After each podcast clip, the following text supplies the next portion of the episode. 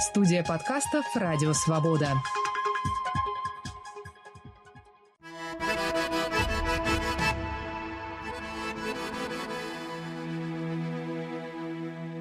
Почему на чеченской свадьбе никогда не бывает жениха?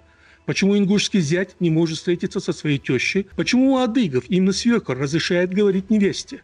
Почему у некоторых дагестанских народов принято избегание невестки родных? Говорит Радио Свобода. Салам алейкум, здравствуйте. Вы слушаете очередной выпуск программы «Хроника Кавказа». В студии «Радио Свободы» Майербек Вачигаев. Мои собеседники сегодня – историк, профессор Руслан Сефербеков из Дагестана, этнограф и писательница Залпа Берсанова из Чечни, историк-этнограф Наима Нефляшева из Адыгеи, историк-этнограф Макка Богачиева из Ингушетии. Мы беседуем сегодня об особенностях свадебных традиций северокавказских народов, которые чаще всего не знают и не понимают в России, и которые они порой считают странными для себя.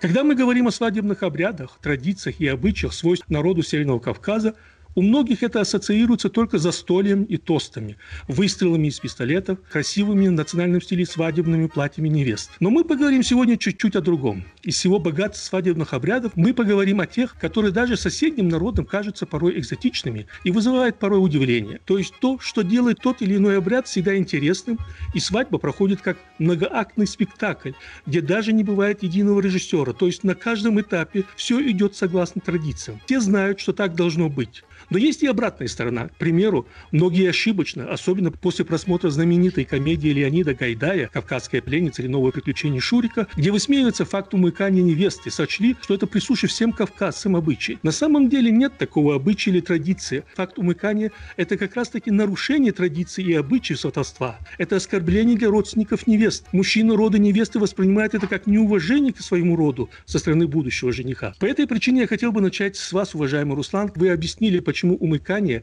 воспринимается как традиция кавказца и в чем смысл договорного умыкания, традиции в кавычках. В Дагестане именно кража невесты считалась экстраординарным событием. Это не была традицией Кража – это экстраординарное событие, потому что она нарушает установившийся порядок в сельской общине. Это чревато конфликтами. Значит, поэтому сельская община, джамаат, совет старейшин, значит, сельский сход, он заинтересован в стабильности, не заинтересован в кровной мести, которые могут привести умыкание девушки. Поэтому это имело в Дагестане ограниченное очень хождение, значит, кражи невесты. Значит, у нас это было экстраординарным и не являлось такой устоявшейся традицией. Э, редко бывали случаи. И в наше время тоже есть, когда родители не отдают, а девушка э, хочет выйти замуж, значит, а он крадет ее, вернее, ну, они сбегают, да, вместе. Ну, Родители... Условное умыкание, скажем так, да? Оскорблены, они не разговаривают со своей дочкой, потом рождается ребенок, э, подсылают к родителям э, посредников, те просят простить, ну, прощают обычно, обычно прощают. Редко я слышал, чтобы родители после рождения ребенка, ну, вот такие случаи нередки редкие, значит, когда э, из-за того, что родители не хотят отдать э, за этого парня в силу разных причин, там, другой национальности, скажем, мы не моноэтническое общество, как Чечня, Ингушетия или Кабарда-Адыгея, да, мы, у нас 32 этноса, но каждый третий брак в городе у нас интернациональные между самими дагестанцами. Вот, например, у моего сына, в моем сыне течет три крови. Табасаранская, Аварская и Даргинская. Там. И таких семей полно. Каждый, значит, наверное, чистой семьи в Дагестане, в городе уже нет. А в Дагестане уже половина э, населения – это горожане. То есть вы, вы согласны, Руслан, что это все-таки не традиция, это не обычаи Именно, народа? Да, не, нет, Именно так. Потому что в Адате отражены э, случаи значит, наказания за увоз, похищение девушек. А Адат регулирует вот, административные уголовные преступления. Залпа. Что касается умыкания невесты, я знаю, что пожилые, старые, старейшины, они никогда в жизни ни один случай умыкания они не приветствовали. И я не думаю, что это когда-то было обычаем. Ну, обычай откуда появляется? Когда один тот же случай периодически повторяется, он как бы становится уже обычаем, и в него вносятся определенные правила. а, уважение, достоинство человека, парня, девушки, пожилых и так далее на самом высшем уровне. То есть ты если это уважение к чести, достоинству человека нарушается, это страшное оскорбление, и это очень болезненно воспринимается. А в данном случае, когда девушку умыкают, то есть не уважается ее собственное достоинство, ее право выбора. То есть это насилие над личностью. И старики, я знаю, категорически вот этот вариант а, они никогда не приветствовали. И в это внесены, а, даже если девушку умыкнули, она ведь не может стать женой этого парня, пока от нее не услышат вот это слово, что она согласна. Поэтому даже если девушку умыкнули, то это против ее воли не должно было произойти. Она имела право вернуться в отчий дом. И она все равно, вот это вот, если она жениху не высказала свое согласие, и он ее умыкнул, этот брак без ее согласия все равно состояться не может, потому что ее родственники ее навещают там близко, вот действительно, кто с ней ойхас, кому она может откровенно сказать, хочет она стать его женой или нет. Если звучит категорическое «нет», родители ее забирают назад. Вот. И этот брак все равно не, Единственное, вот советские времена, потому что это парню грозило сроком, заключением. Да, срок. Поэтому они чаще всего, девушки, пожалев этого парня, они давали согласие. Но чисто по нашим правилам, все равно ее согласие на брак требуется, даже если ее умыкнули. Уважаемый Мэкка, когда мы говорим о каких-то традициях, у ингушей, я знаю, странные и не очень понятные для их соседей есть такой обычай. Зять не может встретиться с тещей. Почему? Как можно это разъяснить людям? Ну, вообще, это, конечно, традиция нашего общества, наверное, существовала очень давно. А в Адатах это э, прописано было, даже, по-моему, у Долгата был такой сюжет. И считают ингуши, что это испокон веков. А женщина, родившая будущую хозяйку его дома, она должна быть в таком почете. И практически а, каждый зять, хотя зять не имеет права видеть свою тещу никогда в жизни, но тем не менее теща является одним из самых важных э, людей в жизни зятя, потому что он должен делать ей самые лучшие подарки, оказывать ей всяческие внимания, но опосредственно. Лично сам он не присутствует при этом. А как э, можно избежать встречу, например, в маленьком населенном пункте? Как избегать все время встречи с тещей? Ну, а вот этот э, зять, он всегда ищет такие маршруты, где ее можно не встретить. Моя двоюродная сестра замужем в нашем селе. И так получилось, случилось, что дома никого не было, а у него была очень острая необходимость встретиться с ее братом. Он пришел, позвонил в дверь, и вышла теща. Она его никогда не видела. Он убежал, она вслед за ним. И они пробежали почти целый квартал. Она бежала и говорила, держите вора, вот пришел э, и убегает, когда увидел меня. Так получается, что даже на свадьбах э, всегда зять приходит, когда уже уходит теща со свадьбы, на общих мероприятиях или на похоронах. То же самое касается и его тестя. Большая часть ингушских э, зятьев, они стараются никогда не встречаться со своим тестем тоже. И вот я знаю, когда они приходят в мечеть на очередной намаз в пятницу, зятья всегда бывают в последнем ряду, чтобы э, при случае они могли быстренько выйти и уйти, чтобы не встретиться со своим э, тестем. Это вот такая у нас давняя традиция, и которая сохраняется, несмотря на то, что мы находимся уже в другом совершенно обществе, уже адаты не имеют той силы. Но, тем не менее, многие считают, что это уникально, это важно, и нужно соблюсти вот этот, эту норму этикета, которая уже сложилась веками. А, был интересный случай в бытность, когда я был студентом в начале 80-х годов. Очень известный известный филолог доктор Кильга защищает, и он совершенно по другой теме, он почему-то вспомнил именно про этот обычай и сказал, что вот теща и зять не могут встречаться. Один из членов жюри попросил, извините, извините, говорит, что вы сказали? Он говорит, вот так нельзя встречаться, говорит. И этот бедный член жюри, которому было за 80 лет, говорит, сказал, какой прекрасный народ, который имеет такой замечательный обычай. Конечно, для него это было э, совершенно э, неожиданно. Сегодня мы знаем и то же самое, что это происходит. То есть сегодня э, мало что изменилось. Да, да, да, конечно конечно, да. А есть еще что-то у интересное? Меня тоже. У меня тоже теперь есть два зятя, которых я никогда не видела, и дочка мне говорит, мама, может, ты все-таки уже 21 век? Я говорю, нет, э, это очень удобно, я не хочу с ними встречаться. Так что мы стараемся придерживаться этой традиции, потому что это, в общем-то, мне кажется, только идет на пользу в большинстве случаев. Мы попросим уважаемую Наима тоже включиться в наш разговор. Я тоже хотела бы поддержать э, Руслана в его характеристиках умыкания – и сказать, во-первых, что э, очень много сделали в свое время советские ученые, чтобы этот э, обычай типологизировать. Потому что действительно есть умыкание реальное, э, которое приравнивается к похищению человека. Это та ситуация, когда девушка, не сог... девушка ее родители не согласны э, выходить замуж за конкретного молодого человека. И вот с этим видом умыкания кавказские общества, все народы Кавказа боролись э, всегда, и архивные источники дают нам очень интересный материал на эту тему.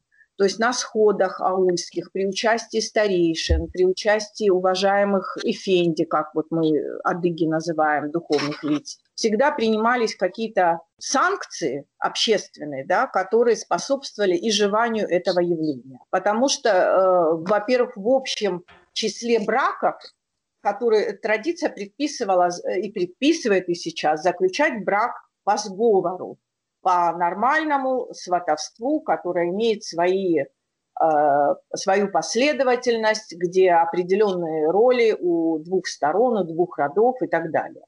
А вот эта традиция умыкания, э, обычай умыкания, это, конечно, нарушение вот этой социальной стабильности. Поэтому общество сами – боролись против этого и к нарушителям применяли жесткие санкции вплоть до остракизма. А вот другой вид умыкания, фиктивное, да, это вот Ярослава Сергеевна Смирнова или известный советский этнограф, она называла это фиктивным умыканием, э, когда, например, э, э, ну, по каким-то причинам родители не согласны выдать девушку, но сама девушка хочет за этого молодого человека выйти замуж. И тогда молодые люди договариваются, в каком месте, где она выйдет, и он ее с друзьями, так в кавычках скажем, похитит. И я еще хотела бы обратить внимание, что вот подобного э, рода фиктивное умыкание, оно давало шансы людям из разных сословий быть вместе. И в этом, наверное, тоже есть какой-то смысл – что умыкание является механизмом и последующее примирение, да, умыкание фиктивное и последующее примирение сторон является механизмом социального регулирования для людей из разных сословий. В студии «Радио Свободы» Майербек Вачигаев, мои собеседники, историки и исследователи Руслан Сефербеков, Наима Нефляшева, Залпа Бирсанова и Маккал Богачиева. И мы говорим о свадебных обрядах народов Северного Кавказа. Зять не может встретиться с тещей. У Адыгеи есть своя специфика, скажем так. Есть несколько обычаев, которые, они все-таки э, очень интересны по своему содержанию, и хотелось бы, чтобы вы чуть-чуть приоткрыли тайну, скажем, этих обычаев, например, э, связанные с тестем и зятем, с тещей и зятем. То есть это очень интересные моменты, которые многие, я уверен, абсолютное большинство людей, которые не знают не то, что даже в самой России, но даже на Северном Кавказе, скажем, соседи, которые живут недалеко от Адыгеи, вы знаете, это тоже один из таких обычаев, который э, сохранился и я вот недавно на, на Facebook у себя в аккаунте проводила такой мини-опрос, и практически все мужчины и женщины, и замужние, которые собираются создать семью, они сказали, что этот обычай, это ну, один из э, обычаев в системе избегания, да, который есть у всех кавказских народов. Они считают, что этот обычай э, разумный, они хотят его сохранить, и вот девушка, которая собиралась э, только выйти замуж, она говорит, я бы тоже хотела, чтобы мой будущий муж соблюдал этот обычай по отношению к с моей маме. У меня на Фейсбуке в друзьях есть э, Махер Цей, он черкес из Косово, которые вот в 90-е годы репатриировались э, в Адыгею. И Махер рассказал своему соседу, русскому парню, что вот у нас есть такой у черкесов такой обычай, по которому зять не видится с тещей. А на что этот русский парень взмахнул руками и говорит, господи, только ради этого обычая я хотел бы родиться черкесом. Мы часто слышим о том, что все-таки отношения э, зятя и тещи, особенно в России, это очень актуально и всегда, э, скажем так, э, не всегда беспроблемные отношения. Ну, зато, зато вот у ингушей и у черкесов нет анекдотов про тещу, уверена. Насчет разных традиций у разных народов Дагестана, все-таки, как вы указали, это все-таки целый целый мир Дагестан. Это, как вы сказали, три, свыше трех десятков национальностей, плюс еще много субэтносов, которые еще больше, по-моему, еще несколько десятков. То есть это очень интересный мир для исследователя. Есть какие-то такие традиции, которые есть в одном селе, но в соседнем селе, например, из другой национальности или из другого тукума, это уже нету. То есть э, есть ли какая-то специфика у определенных э, населенных пунктов в горах Дагестана? Сохранилась ли вот такая изюминка, которая э, может удивить даже сегодняшних жителей Махачкалы, например, по сравнению с тем, что как это происходит в, в каком-то горном селе Дагестана. Дагестан, э, вы правильно заметили, значит, это такой э, многополярный, можно сказать, даже мир. Да, конечно, э, есть, э, правильно вы заметили, в одном селении, значит, э, имеются обычаи, которые в другом э, селении, которые, но они входят в разные союзы вольных обществ или в разные феодальные владения. Поэтому там и диалект или говор может быть разный. Вот. А так, э, в принципе, я вам скажу, э, несмотря на вот такую разноплановость да, Дагестана, в принципе, я вот изучаю около 30 лет этнографию Дагестана. В основном у нас все одинаково, с небольшими значит, э, такими исключениями, которые только подтверждают правила. Но вот обычай избегания э, тещи зятем, который очень бы им не понравился. Э, но у нас есть другая форма значит, избегания невестки в определенный период после брака, там, скажем, в течение года или э, до рождения ребенка, между невесткой и свекром, и между невесткой и братьями, э, братьями мужа и вообще мужскими родственниками мужа. Если видит их э, на улице, она прикрывает лицо э, платком и старается избежать с ними контакта другой, э, другой стороной улицы пройтись, чтобы их не встретить. Еще вспомнил один вид избегания. После того, как девушку засватают за парня, она не должна на улице с ним заговаривать. Например, у даргинцев-цудахарцев, если девушка засватанная разговаривает на улице с женихом, то это расценивается как ее нежелание выйти за него замуж. Вот этот вид избегания тоже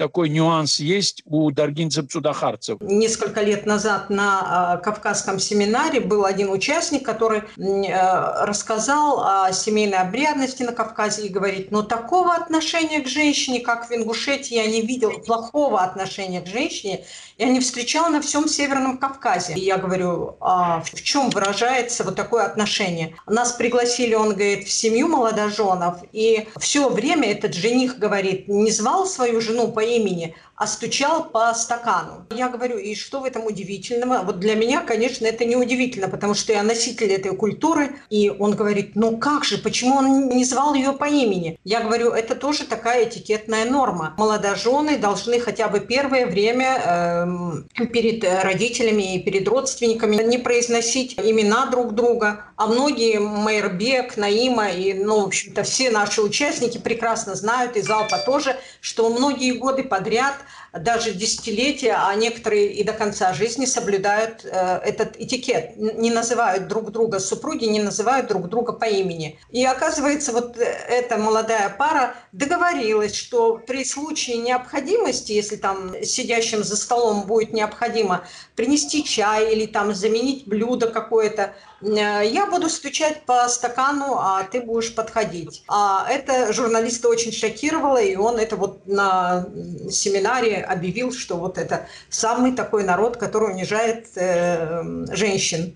Вот, вот, э, вот такие нормы тоже существуют в нашем обществе. Да, да, потому что именно незнание, непонимание того, что происходит, конечно, некоторых людей позволяет делать какие-то скоропалительные выводы касательно того, что там кого-то угнетают. Залпа, по-моему, у чеченцев в Чечне невеста, эта бедная невеста должна всех без исключения родных мужа называть другими именами. Я не могу на русский язык перевести это слово «ой, зло». То есть вот э, есть такая-то грань, до которой э, можно быть грань откровенным приличия. или проще себя вести.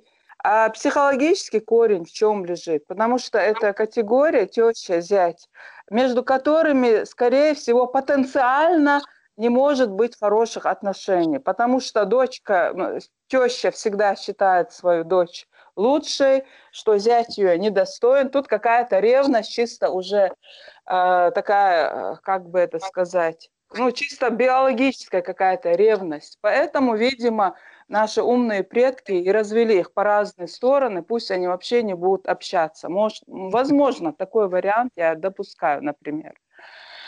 Вот. А, потому что у ингушей они вообще не должны видеться, а у чеченцев чисто официально «Здрасте, до свидания, как дела, как здоровье». Примерно, ну, примерно одно и то же, я так считаю.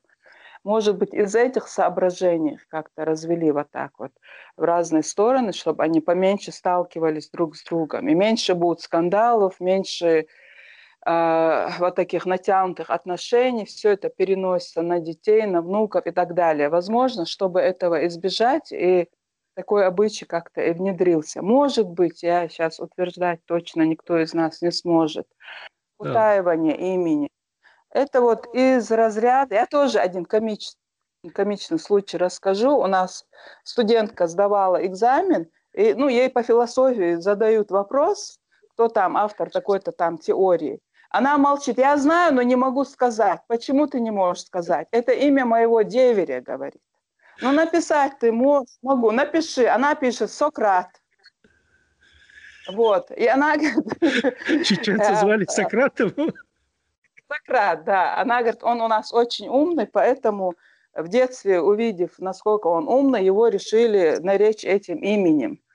Вот. И что касается вот утаивания имени, я вот недавно, вот я не помню, по-моему, где-то в полевых материалах кто-то мне сказал такую мысль, что э, раньше же по два-три имени ребенку, кто-то его, ну, э, давали в паспорте одно называют по-другому. Мне сказали, что это из старых языческих поверий, а, чтобы ну, запутать нечистые силы, чтобы они в него не вселились. Поэтому определенное имя, чтобы не было одно имя, давали одно, два имени. Вот. Но И мне сказали вот это дает. утаивание. Вот, это вот утаивание, то есть она уважает, допустим, своего свекра, хочет уберечь его от нечистой ага. силы, поэтому она правильно его имя не произносит. То, то есть она уважает его еще больше, чем родные братья, сестры, мать и так далее.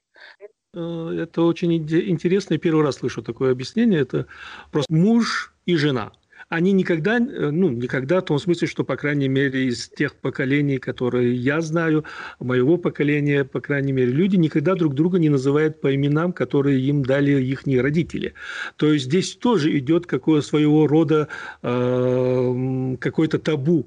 Это, из, это, это уже из области избегания. То есть не демонстрировать, э, не демонстрировать свои отношения в глазах других, это, это больше к обычаю избегания относится, на мой взгляд. Да, у нас тоже так вся, весь черкесский, как говорится, массив, у нас тоже есть э, эта традиция, и э, очень часто бывают тоже курьезные случаи, когда, например, молодой человек э, приглашает на свадьбу там своих друзей, и написано в приглашении, ну, например, там Аскер и Зарема. А друзья говорят, как же, он же со Светой встречался, а женится на Зареме. А молодой человек э, говорит, а я его так назвал, это новое имя. Вы знаете, я вот э, всегда думаю, есть ли смысл вообще э, нам с нашим рациональным мышлением 21 века пытаться узнать, зачем этот обычай, почему он возник. Конечно, с одной стороны, вот Залпа, безусловно, права, что эта вся ситуация связана с магией имени, что имя – это как некая субстанция, которая человека защищает, и чем больше имен у человека, тем больше у него защиты. А с другой стороны, вот интересно, я когда беседовала с одним пожилым человеком, я задала ему вопрос, а вы называете свою жену по имени? Он говорит, нет, не называю. И я попросила разрешения, говорю, а почему нет? Он говорит, ну вы понимаете, вот я, у меня говорит, ощущение, что если я ее имя буду произносить перед другими людьми, что я пускаю других людей в свою семью, вот в нашу какую-то сакральную личную жизнь. В сельской местности, значит, где-то 30-х годов рождения приблизительно до 1980-х, а возможно, скажем, у очень консервативных аварцев-гидотлинцев до 90-х, до начала 2000-х, мужчина, муж и жена, особенно в присутствии посторонних людей, не, да и не в присутствии тоже по имени друг друга не называли. Да, это у нас было, но в традиционном горском обществе. Сейчас уже э, в 21 веке, наверное, может быть, старики какие-нибудь остались, а это имело место приблизительно вот до завершения советского времени. Уважаемый Наима. Это, э, этот обычай характеризует ситуацию, э, ну, когда приезжают и очень часто говорят о том, что кавказские девушки не имеют права выбора э, своего будущего мужа. Вот, например, у черкесов – традиционном воспитании. Ну, традиционно я здесь говорю до середины 80-х годов 20 века, до появления соци- социальных сетей. Был такой обычай, когда девушка, которая уже ну, становилась, взрослела, да, ей было лет 16-17, родители ей выделяли э, ее комнату, где она находилась со своей сестрой или всегда с подругами. И туда к ней могли приходить молодые люди, пообщаться, там развивалась такие, в общем, баталии словесные, шуточные и так далее. И молодой человек, который решил к ней посвататься, естественно, он не мог прийти один, он приходил с другом. И часто так получалось, что э, вот они ходят к ней, как бы общаются уже неделю, две, и девушка, одна девушка спросила, поделилась со своей бабушкой, говорит, Нана, я, говорит, не пойму, вот ко мне приходят три парня, я не пойму, кто из них вот э, хочет ко мне посвататься. А бабушка ей сказала, кто молчит больше, тот и жених. Вот, то есть в этом случае, то есть самые говорливые, самые такие остроумные, которые... Друж, ну, дружки жениха, да? Да, и насказательно хвалили своего друга. Это вот как раз его друзья. А тот, кто молчит, это вот и есть жених. Залпа, по-моему, у чеченцев э, можно было встречаться любое время, единственное, со свидетелем. То есть это должен было, должна была быть подружка, и молодой человек должен был быть со своим другом. И это делалось тоже не где-то в закоулках, а у речки. То есть все видели. В общем, то есть это тем самым показывает, что ничего тут э, секретного и э, каких-то других намерений, плохих намерений у молодых нет. То есть это было общее, так сказать, общепринятое нормой да, для чеченцев, скажем, 20 века, до появления социальных сетей. Да, и, э, или у кого-то во дворе, у соседки, у родственницы, тоже в присутствии свидетеля. Ну, намерений у них, может, никаких и не было, но если вдруг парень захотел, допустим, девушку оговорить, вот, mm-hmm. то у нее были свидетели, потому что они на один, один на один не встречались. Хотел сказать, что существует кавказский этикет. Правила общения между мужчиной и женщиной, между старшими и младшими, между родителями и э, детьми. Этикет, благодаря чему между гостем и хозяином, между посторонними людьми, значит, между всадником и пешим, значит, вот соблюдение этикета, который, к сожалению, в советское время и постсоветское тем более, многие преступления, убийства, поранения, драки можно было бы избежать, если бы значит, соблюдался бы этикет. Но, к сожалению, мы живем в эпоху глобализации, поэтому мы не можем требовать, э, находясь э, в большом православном русском государстве, чтобы мы, северокавказцы, придерживались своего этикета. Но э, есть такая поговорка, не народ хранит обычаи, а обычаи хранят народ. Мы как можно дольше должны сопротивляться глобализации и держаться наших старых обычаев. Касательно, опять-таки, черкесов, что альфа и омега черкесского бытия – это вот кодекс Адыга Хабза, ага. который является больше, чем этикетом. И это более чем набор этикетных норм. Это вот такая система мировоззренческая, я бы сказала. И вот кодекс Адыга Хабза, он, он культивирует внутреннюю свободу человека. И как раз-таки вот те обычаи, которые мы сегодня рассматривали, а именно право девушки выбрать право молодого человека выбрать э, ту девушку, которую, которая ему понравилась. Это как раз такие проявления вот э, спектра, проявления тоже внутренней свободы.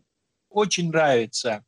Значит, я дословно не помню, но оно приблизительно звучит так.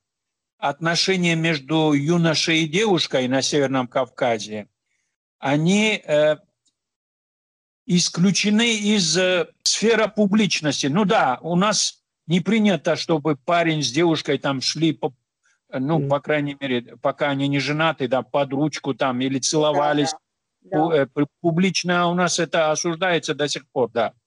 Совершенно верно, что на Северном Кавказе, ну, в частности, за Дагестан могу точно сказать, что девушка и женщина не являются рабыней Востока она имела прав, прав больше, чем, может быть, даже в Европе и в России. Значит, это, э, значит, а ее жизнь, честь, здоровье охранялись адатом и шариатом, ее тухумом. Поэтому это ни в коей мере не забитое существо, рабыня, который не может, как это принято обычно, стереотип, ложный стереотип. Она имеет только в самых консервативных там обществах, ну, например, у аварцев-гидотлинцев, которых я, она, отец имел право, безусловно, выдать ее замуж за кого он хотел.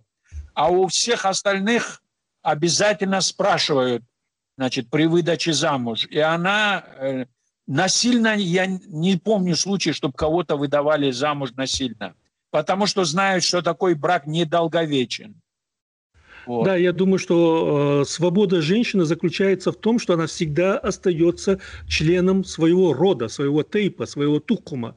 Это всегда ее оберегает от оскорбления, унижения и насилия. Конечно, мы видим, какие-то случаи есть, бывали и будут, к сожалению, но в основе своем, абсолютном своем большинстве, все-таки женщина свободна. Она может обратиться к своему отцу, э, чаще всего к брату, там, она может сказать сестре, матери, а те могут принять меры, то есть э, остановить того же своего зятя или же наоборот заставить дочь остаться дома, э, не идти к мужу. То есть женщина все-таки, когда ее представляет такой забитой, особенно женщину Северного Кавказа, мне всегда бывает обидно, потому что на самом деле это говорит о том, что эти люди не знают, о ком они говорят. Все-таки наши женщины, они, э, почему они такие выглядят всегда э, с гордым видом? Потому что у них есть чем гордиться, у них всегда есть защита, они всегда знают, что за ними стоят.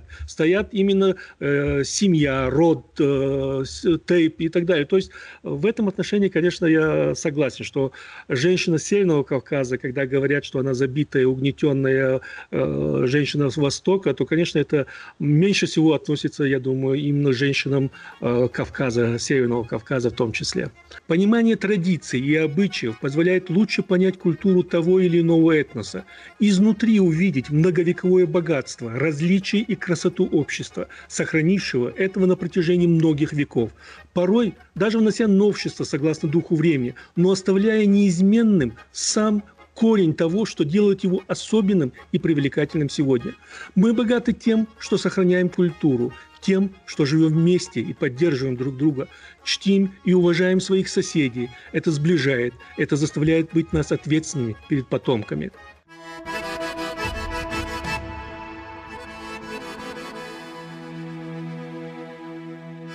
Гостями очередного выпуска программы «Хроника Кавказа» были историк Руслан Сафербеков из Дагестана, этнограф и писательница Залпа Берсанова из Чечни, историк и этнограф Наиман Нефляшева из Адыгеи и историк-этнограф Макал Богачиева из Ингушетии. В студии радио «Свобода» Майрбек Вачигаев мы беседовали о различиях свадебных обрядов у народов Северного Кавказа. Всего доброго. До новых встреч в эфире.